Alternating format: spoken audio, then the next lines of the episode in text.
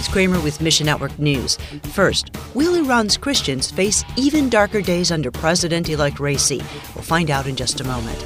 And then later, a church in Guatemala won't let the pandemic alter its plans. We'll explain how and why.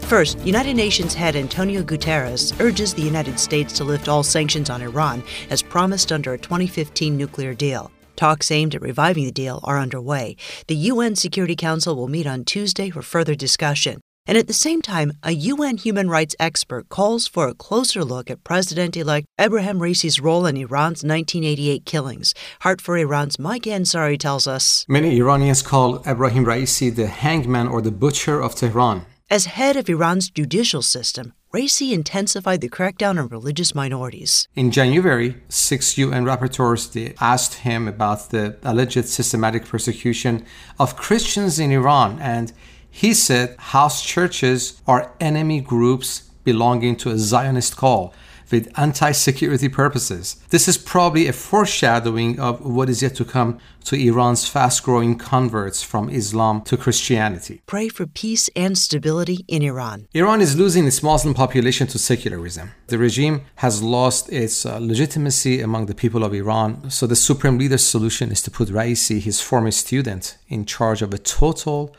authoritarian rule. That's why he was elected, and things will certainly get tough for everyone.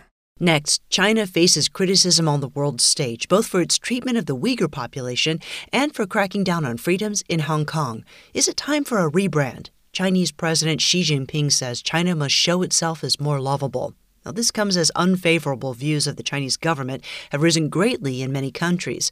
But Kurt Rovenstein of Bibles for China says this shouldn't turn into negative views of the Chinese people. The reality of, of China is that a small minority of people are making decisions that cause the rest of the world to look at China in an unfavorable fashion. But there's still, a, you know, a number of very good, God-fearing uh, believers in Jesus Christ that are anxious to share their faith with their neighbors and, and are hungry for the Word of God. The Chinese Communist Party celebrates its 100th anniversary this month.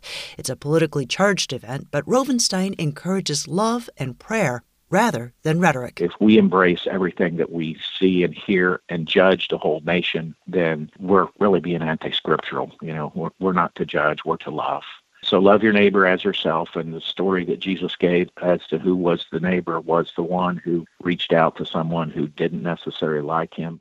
And a resilient church in Guatemala has not allowed the pandemic to change their gospel centered mission. Despite overwhelming roadblocks, they're serving their neighbors in Jesus' name with limited resources. Although Guatemala has the largest economy in Central America, Chronic childhood malnutrition and food insecurity plagued the nation. The onset of COVID 19 made things even worse, slashing Guatemala's GDP by nearly 2%. So it's no surprise that churches in Guatemala have also felt the impact. Speaking through a translator, Byron Aguilar, the director of Crossroads Prison Ministries Guatemala, says Our churches have been closed the whole pandemic time. And many of the members of churches here, especially in Latin America, lost their jobs and also lost their businesses. In our church, for example, we weren't able to pay rent or we weren't able to afford. So we do not have a location right now, a physical location for our church. Even without a physical building, this Guatemalan church is still being the church. We've changed it to where more of our budget is allocated for food for the members of our church that are in need. And there's many more in need now, needing food than before. Pray encouragement for our Christian brothers and sisters in Guatemala as they represent Christ. The pandemic was not able to stop the advancement of the gospel. Thanks for listening to Mission Network News, a service of One Way Ministries. MNN depends on you, our listener, for support to keep bringing you the news and helping you find your place in the story of the Great Commission. And when you give, you enable all of us to come together, experience breakthroughs, and build relationships. So would you consider joining us today? Look for links at missionnews.org. I'm Ruth Kramer.